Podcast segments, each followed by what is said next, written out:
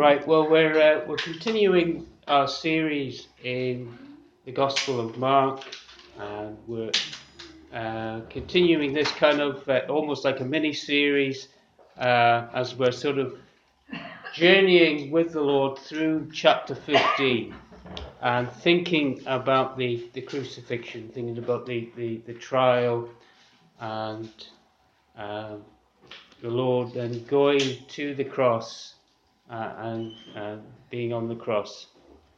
And so we're taking our time through chapter 15, and it's um, uh, relevant for us in as much that it's a morning service, it's a communion service. We're coming uh, before the table very soon.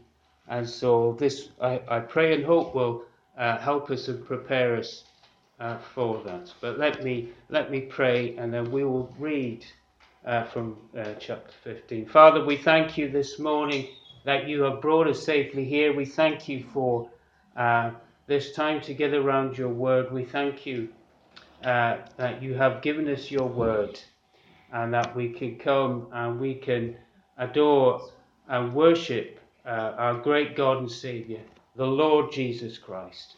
So we thank you for this word. We thank you for Mark, uh, Mark's Gospel. And we pray, Lord, that uh, you would uh, uh, meet with us now and bless us through your word. Amen. Amen. Right, we uh, uh, looked at the trial right at the beginning of uh, chapter 15 last time, and we're going to move just a little bit further on, but just to help give some context, I'm going to read from verse 1. So just picking up from what, verse 1 and I'm going to read down uh, to verse 37. So bear with me. So, Mark chapter 15, reading from verse 1. Immediately in the morning, the chief priests held a consultation with the elders and scribes and the whole council, and they bound Jesus, led him away, and delivered him to Pilate. Then Pilate asked him, Are you the king of the Jews? He answered and said to him, It is as you say. And the chief priests accused him of many things, but he answered nothing. Then Pilate asked him again, saying, Do you answer nothing? See how many things they testify against you. But Jesus answered nothing, so that Pilate marveled. Now at the feast he was accustomed to releasing one prisoner to them, whomever they requested. And there was one named Barabbas, who was chained with his fellow rebels, and they committed murder in the rebellion. Then the multitude, crying aloud, began to ask him to do just as he had always done for them. But Pilate answered them, saying, Do you want me to release to you the king of the Jews? For he knew the chief priests had handed him over because of envy. But the chief priests stirred up the crowd so that he he should rather release Barabbas to them. Pilate answered them and said to them again, What then do you want me to do with him, whom you call King of the Jews? So they cried out again, Crucify him! Then Pilate said to them, Why, what evil has he done? But they cried out all the more, Crucify him! So Pilate, wanting to gratify the crowd, released Barabbas to them and he delivered Jesus after he had scourged him to be crucified. Then the soldiers led him away into the hall called the Praetorium, and they called together the whole garrison, and they clothed him with purple, and they twisted a crown of thorns and put it on his head, and began to salute him, Hail, King of the Jews! Then they struck him on the head with a reed and spat on him and bowing the knee, they worshipped him. And when they had mocked him, they took the purple of, off him and put his own clothes on him and led him out to crucify him. Then they compelled a certain man, uh, Simon the Cyrenian, the father of Alexander and Rufus, as he was coming out of the country and passing by to bear his cross. And they brought him to the place Golgotha, which is translated place of a skull. Then they gave him wine mingled with myrrh to drink, but he did not take it. And when they crucified him, they divided his garments, casting lots to determine what every man should take. Now it was the third hour, and they crucified him. And the inscription of his accusation was written above The King of the Jews. With him they also crucified two robbers, one on his left, on his right, and the other on his left. So the scripture was fulfilled which says, And he was numbered with the transgressors. And those who passed by blasphemed him, wagging their heads and saying, Aha! You who destroy the temple and build it in three days, save yourself and come down from the cross. Likewise, the chief priests also, mocking amongst themselves, with the scribes said, He saved others, he himself cannot save. Let the Christ, the King of Israel, descend now from the cross, that we, we may see and believe. Even those who were crucified with him reviled him. Now the sixth hour had come, and there was darkness over the whole land until the ninth hour. And at the ninth hour Jesus cried out with a loud voice, saying, Eloi, Eloi, lama sabachthani, which is translated, My God, my God, why have you uh, forsaken me? Some of those who stood by when they had heard that said, Look, he is calling for Elijah. Then someone ran and filled a sponge full of sour wine, put it on a reed, and offered him to drink, saying, let him alone. Let him see if Elijah will come and take him down. And Jesus cried out with a loud voice and breathed his last. Well, may the Lord bless uh, that reading to us uh, this morning. And I want to uh, uh begin by uh, reading a verse from a familiar hymn or song, which may help us this, this morning. And when I read the words, some of you will, will recognize uh, the song, uh, the, the hymn, and who's written it. It goes like this. I think this is the, perhaps the second or third uh, verse. Behold the man upon a cross, my sin upon his shoulders. Ashamed, I hear my mocking voice call out among the scoffers. It was my sin that held him there until it was accomplished. His dying breath has brought me life. I know that it is finished. So uh, wrote uh, Stuart Townend uh, when he penned, How deep the Father's love for us. And how deep indeed. And we're going to think just how deep that love is. Uh, and the title for my previous message was The King That Is Condemned. We were thinking about Jesus there in front of the scribes and then Pilate, uh, and we were thinking about Jesus and what we, you know, what Jesus uh, was saying. Uh, and we thought about three things there. We were thinking uh, about Jesus content in the circumstance, condemned as a criminal, yet totally innocent, confirming his kingship remember that back there in that verse, in reply to Pilate's question, that he, he says, It is as you say. And of course, Mark is wanting us to grasp that Jesus really is the king. He is the king of Israel. He is the real king. And he's the, the king of kings and lord of lords. And so, my, my title for this week, for, for our session today, is The King Who Is Mocked. The King Who Is Mocked. And I want to just draw your attention.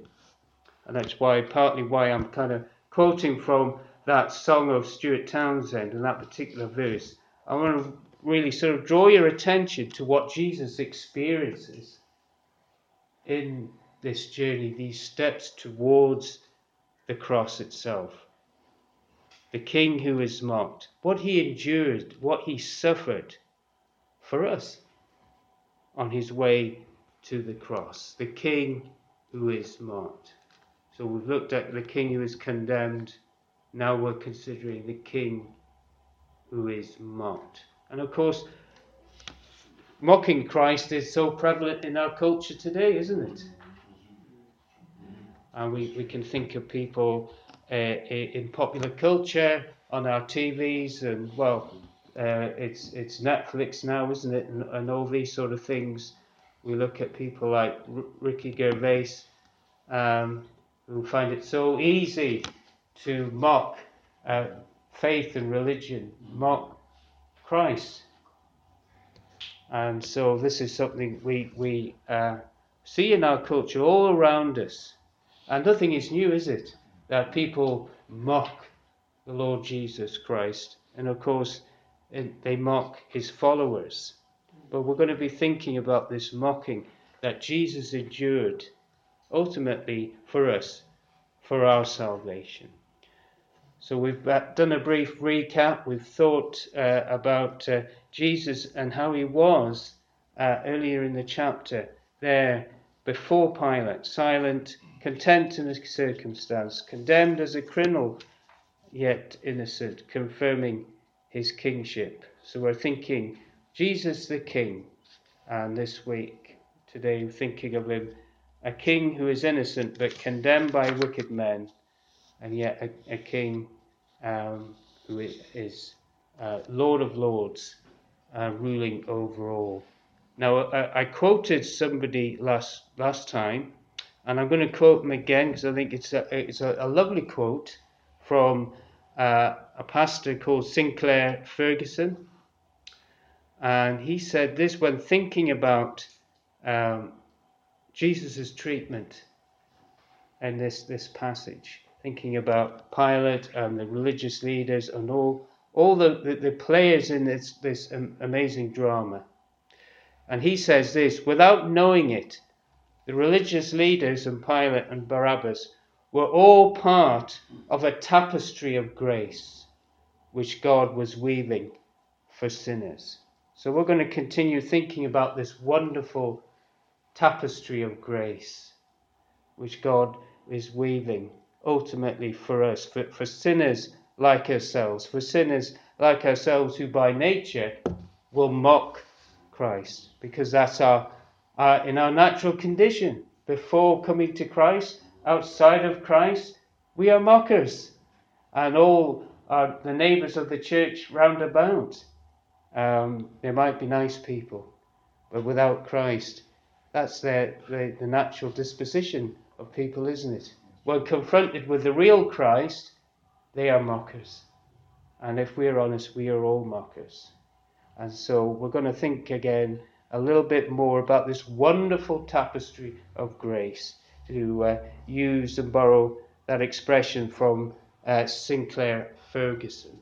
So let's think about what's happening, and, and we're going to be thinking specifically what's happening here from verses 16 uh, really uh, down to 26, but, but uh, we're thinking about the treatment uh, now of Jesus there um, in the praetorium uh, or what, what would be the fortress of Antonia.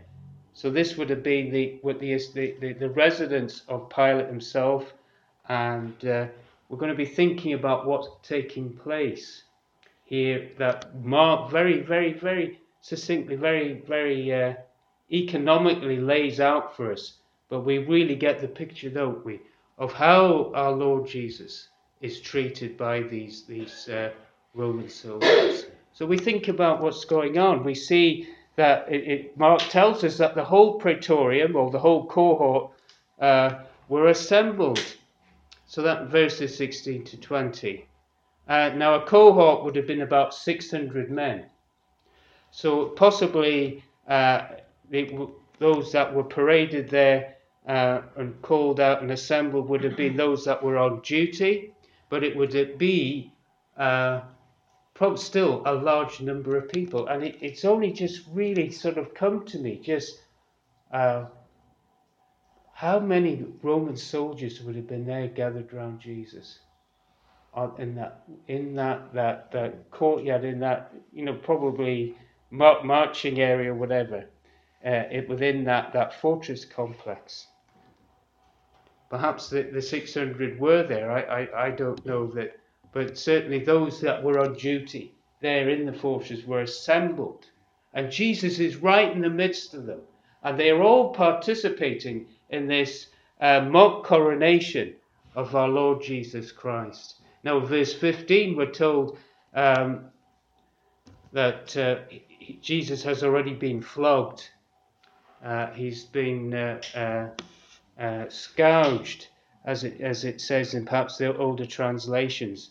and so Jesus has already been brutally treated now by now. The, the whip that was, was, was used for this was called the flagellum. It was made of leather thongs which had metal and bone in the thongs, and uh, uh, there, there, was no uh, rules of restraint or anything. Uh, so the, the, the, Romans would, would use this um, indiscriminately, and often people died at, at being flogged by, by this uh, flagellum. So Jesus has been scourged. So we can imagine that his back uh, uh, is, is, is in a terrible state. He, he's bleeding, uh, and yet here he is. He's now being taken into this uh, fortress. He's surrounded by all these Roman soldiers, and these are um, Sunday school teachers. These are men that, that weren't necessarily from the uh, Italian peninsula. You know, that we, we, we, they're, they're obviously referred to as Roman soldiers, but they would have been recruited from uh, nearby from Syria and the surrounding area, and they may have uh, just had some natural antipathy towards the Jewish people anyway, and certainly uh, yeah, here was something uh, that they could uh, indulge their, the, the worst aspects of fallen human nature. Um, and we just, you know, it, it you know, we, we can't just begin to think and, and get our minds around just what now Jesus is, is suffering. But what Mark, Mark's wanting to bring this out, and he's wanting to bring out the irony, isn't he? Um, that here is the King of Kings, here is the Lord of Lords, here is uh, uh, God Himself um, as, as a human being, the God man who had created the whole universe, who had given life to, to everything. And now he's here uh, uh, in, in the midst of, of this um, uh, cohort of uh, Roman soldiers, displaying the worst aspects of fallen, sinful human nature in their treatment and creating and, and um, you know, doing this mock coronation that we see um, played out for us in verses 16 to 20. And Jesus, as we see, is he's given this robe. We say it, it's a, it's a scarlet robe, a robe of purple, and purple is a symbol of loyal, royalty. It was in those days, but possibly was an official Roman tunic that might have been worn and was lying around, so they took it, took his clothes off, put, put him in this. So he's already been uh, brutally flogged. His back, uh, his flesh is open and bleeding, and now he's having to have this garment put on him. And they make this uh, uh crown of thorns, possibly from the acanthus shrub. So these are, you know, these are this isn't the kind of shrubs we have around here, you know, out there in that dry, arid climate.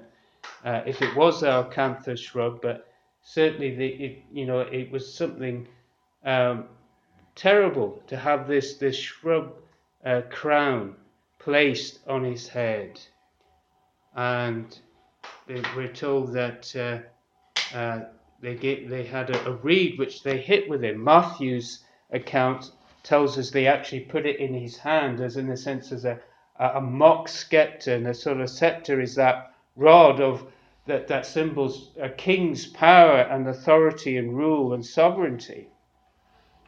And so they're, they're hitting him with this, and they're bowed down in mock worship, verse 19.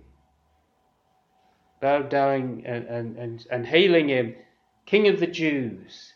So back in chapter 14, verses 65, he's mocked. He's mocked by the religious leaders uh, in that, that, that trial um, with the, the high priests uh, of Palace, uh, and they're, they're mocking him as prophet. And now he's being mocked as king by these Romans. and the Roman, Romans are enjoying it. And Pilate is, is part and parcel to all this. Pilate had the power to prevent this, but because he was afraid of, uh, of, um, uh, of, things getting out of hand, of, of, of, a bad report getting back to Rome, whatever, um, he goes along with it. He goes along with these cries for Jesus to be crucified. And so he's, he's not just a passive uh, player in this. And so when people kind of, uh, uh, you know, we, we've heard these um, accusations that the, the, the, Jews murdered Jesus. Well, in a sense, the, the, the correct answer is sinful men, wicked men crucified Jesus. And, and, and we are there. We, they represent, in a sense, us. And it was both the, the, the Jewish leadership and the Romans together were responsible for, for this treatment of Jesus that we see now and for him going to the cross. And the apostles uh, uh, remind us of this uh, in, the book of Acts when you, you go to about chapter 2 and I think chapter 4 you know, where they're, they're, they're explaining it, you know, it's by cruel, by wicked hands that Jesus was taken. It's wicked men. And we see these Romans here, these Roman soldiers, um, just, you know, giving in to the most base uh, uh, aspects of fallen human nature. And we know, some of us know about that. Maybe some of us have experienced something like that. But Jesus is here getting, the, getting it in full force. This is sinful man really uh, taking the, the, the creator of the universe, uh, the, the, the rightful king of Israel. He was, he was the king of Israel. Uh, and, and doing this, offering uh, mock worship to him, mocking him. And uh, we, we see Jesus not responding. We see Jesus not reacting negatively, uh, content in the circumstances, silent before his accusers. He's condemned, but he's totally innocent.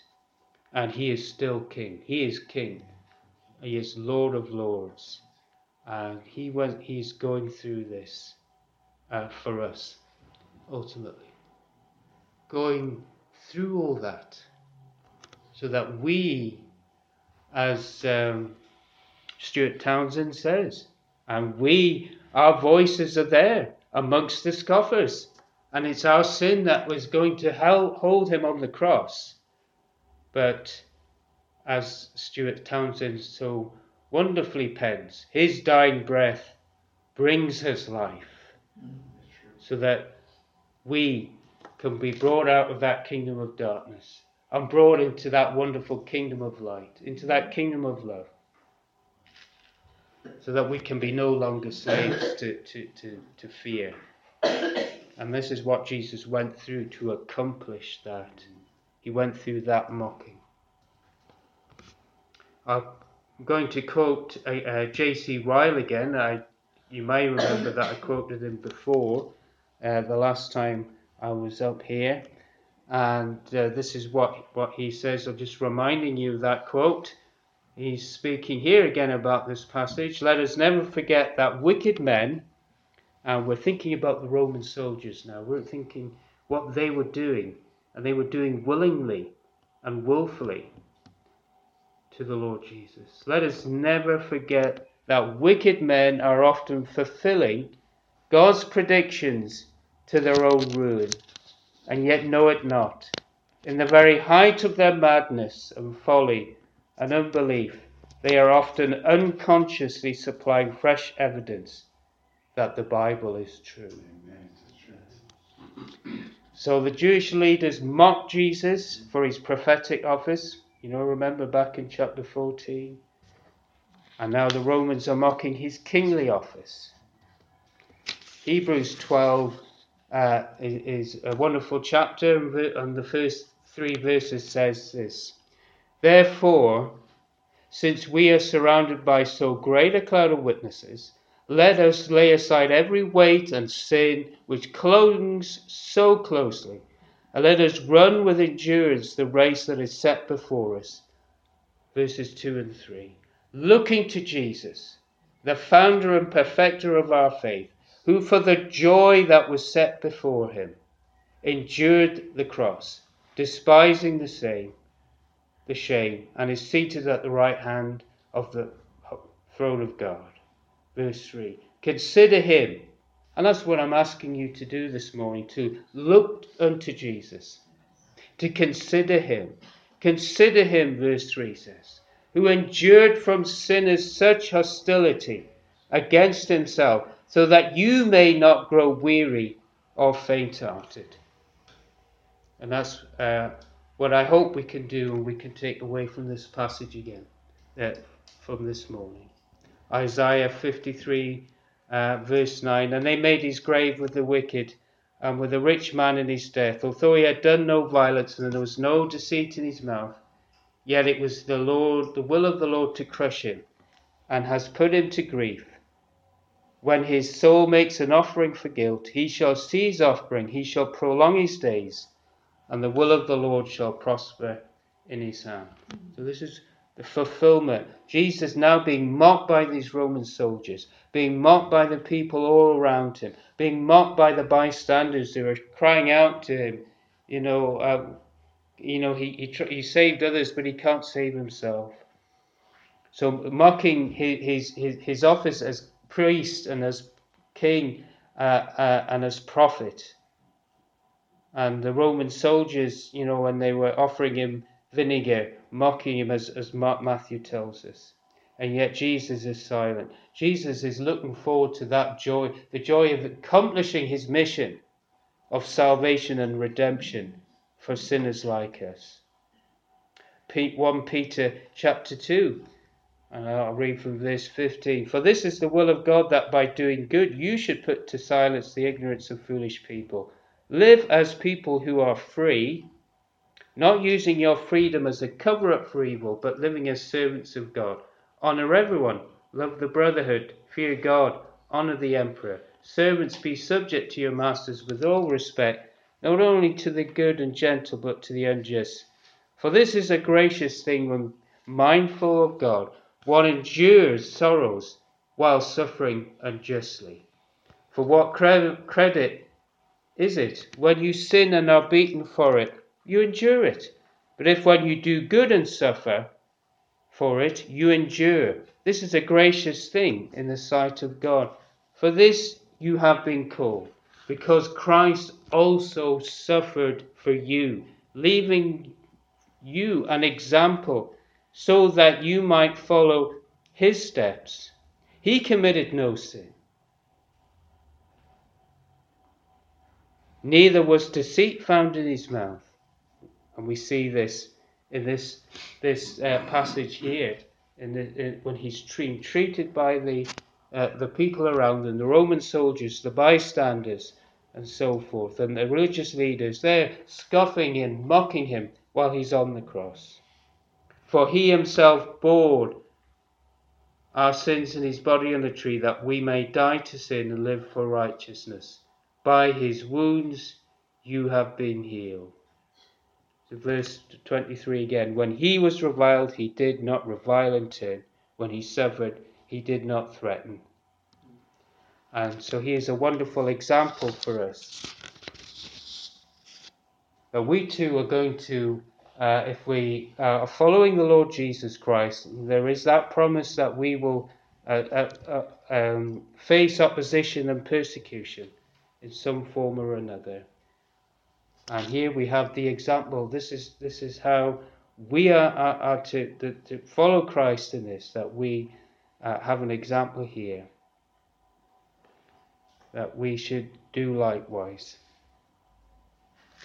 John Gill, in his commentary, uh, a, a, Bible commentator of uh, uh a, a bypass age, says this, and it's worthy of notice with what courage and bravery of mind, with what patience and invincible constancy he endured it. This should be recollected for imitation and encouragement. So we should be, you know, encouraged with what we see here Yes, it's shocking, but he did went through that for us. But we can also take eh, encouragement as an example for us. Christ was mocked, and his followers will be mocked as well. You will be mocked if in the public space, in that sphere, wherever you are, when people know you're a Christian, you too will face mocking. And we have an example of how we ought to uh, respond. And we have God's grace to help us do that. So, two things as we're coming uh, to a close. Uh, we have the King who is mocked for our salvation. And as we, we, we recall there, the Roman soldiers put this, this mock royal robe that on him, this, this tunic of, of purple, or might, might have been purple or scarlet. And uh, Jesus took that on, on himself.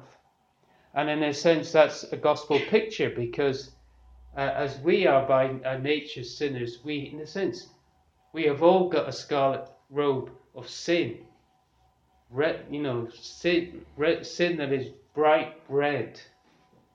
Jesus takes that on himself for us so that when we come to him by faith, he takes that robe away and gives us robes of righteousness. That we can be made anew.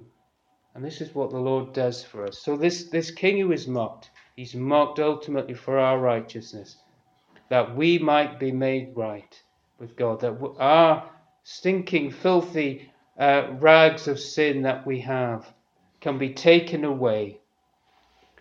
We who are naked in our sins and our sinfulness, we deserve to be punished. We deserve um, this condemnation and mocking and scourging. But Christ took that upon himself so that we could be made right, that we can be the guilty ones, the unjust can be made just by the one who was just for us. And this is wonderful, isn't it? And this is uh, why, when we come before the table, we ought to take time to think about these things uh, and rejoice in them. So, the King who is marked for our salvation, there's only two, really, two points for us today. Uh, that's the first one. And then the second one is the King who is marked as we've already been considering with some of the scriptures that we've read, the king who is marked for our example. And he is our example. Jesus says in Matthew 10:25, it is enough for the disciple to be like his teacher and the servant like his master. If they call the master of the house Beelzebub, how much more will they malign those of his household? Our modern culture, as I've said already, is more than willing to mock Christ, mock the real Christ. They want to save Jesus, uh, uh, the, the, Jesus of Christmas time, um, who's just a little bit, who just perennially a little baby in, in a manger scene that doesn't threaten their sin and pride uh, uh, uh, and, and everything. And when we present the real, true Christ, the, the King of Kings and Lord of Lords, they don't like it. And we, we were going to face mocking. But we have this wonderful example that we can follow. We can follow in his footsteps. Uh, verse, uh, verse uh, going back to the, the Peter, Peter uh, passage. For you have been called because Christ also suffered for you, leaving you an example so that you might follow in his steps. He committed no sin, neither was deceit found in his mouth. When he was reviled, he did not revile in return. When he suffered, he did not threaten, but continued entrusting in himself to him who judges justly. And that's what we ought to do. I mean, if I, if I know if I was there uh, um, uh, with those Roman soldiers, what would I have done? What was the what would Barabbas have been doing? You know, Barabbas would have been shouting, and you know, he was a rebel. He was you know, uh, uh, a criminal.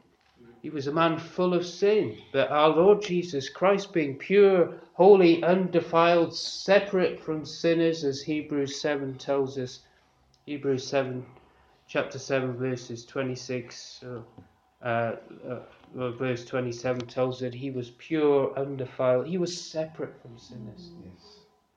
He was perfect and holy. He was the Holy One. And he did not revile. He did not return um, um, in, a, with abuse. Um, he uh, stayed silent. He bore it for us. So let us, as the Hebrews passage uh, uh, calls us and exhorts us, uh, that Hebrew passage that we read um, earlier, verses 2 and 3, looking unto Jesus, the founder and perfecter of our faith, who for the joy that was set before him endured the cross, despising the shame, and is seated at the right hand of the Father. He endured all that abuse, all that mocking uh, for us. He was looking to the joy that that you know, and and as I look out, and as Mark probably uh, uh, perhaps feels the same as we stand here, to see all the faces here, to see that there's maybe one or two empty seats. That's a joy, isn't it? And so, in a sense, that's just a very, very, very small picture of what was going on. Jesus is seeing what he is, his suffering, what he's going through, is going to accomplish the redemption of sinners. And he's going to have this people, people from every tribe and every corner of the globe, in his kingdom, Amen. worshipping him. And that's the joy that was set before him. And we're part of that joy. Well, you, you're here this morning. It's, it's not because it's a nice sunny day and it's a nice idea to be at church and to see folk from Clinton Evangelical Church uh, and um, just ha- have a nice time of singing nice songs and then that's it. No, you know, we're, we're part of God's plan, this tapestry of grace. We've been woven into that tapestry of, tapestry of grace. Isn't that wonderful? So, looking unto Jesus, considering him who endured such hostility and mocking against himself, that we might not grow weary or faint-hearted. Because we may face many things, but as we've been reading here, as we see, as we meditate on this passage, my, my friends, brothers and sisters, we will perhaps never go through what Jesus went through, but he did it for us. And when we go through difficulty, and, and the writer there of the Hebrews is writing to Hebrew Christians, to Jewish Christians who are facing mocking, facing pers- the pressure to, to give up on Jesus, to go back to the old, uh, as, as Mark's been kind of going through Galatians, where they're sh- showing us that, that temptation to go back to legalism, to have Jesus plus this, or to go uh, away from Jesus altogether and go back into the old dispensation uh, with its rules and regulations. And they were they were struggling, and so the writer of the Hebrews wants to lift up and elevate Christ, uh, uh and and who Christ is, and who we are in Christ, and, and what Christ has done as our great High Priest, and what Jesus was doing, going through all that mocking uh, uh, as we see here, on his way to the cross, and as he's on the cross, he's being that great high priest for us, accomplishing this wonderful redemption for us. And so we, we need not grow weary or faint-hearted. And we, we, if we are weary and faint-hearted, it's always good for us to come to the cross. It's always good to come back to a passage like this and see what Jesus went through for us and to be encouraged. And that will give us strength to face these difficulties. As some of you may be going through uh, difficulties at work or whatever in this coming week, and there may be people who want to mock you. But look to Jesus, the author and perfecter of our faith. Consider him who endured such hostility from sinners. Amen. Amen.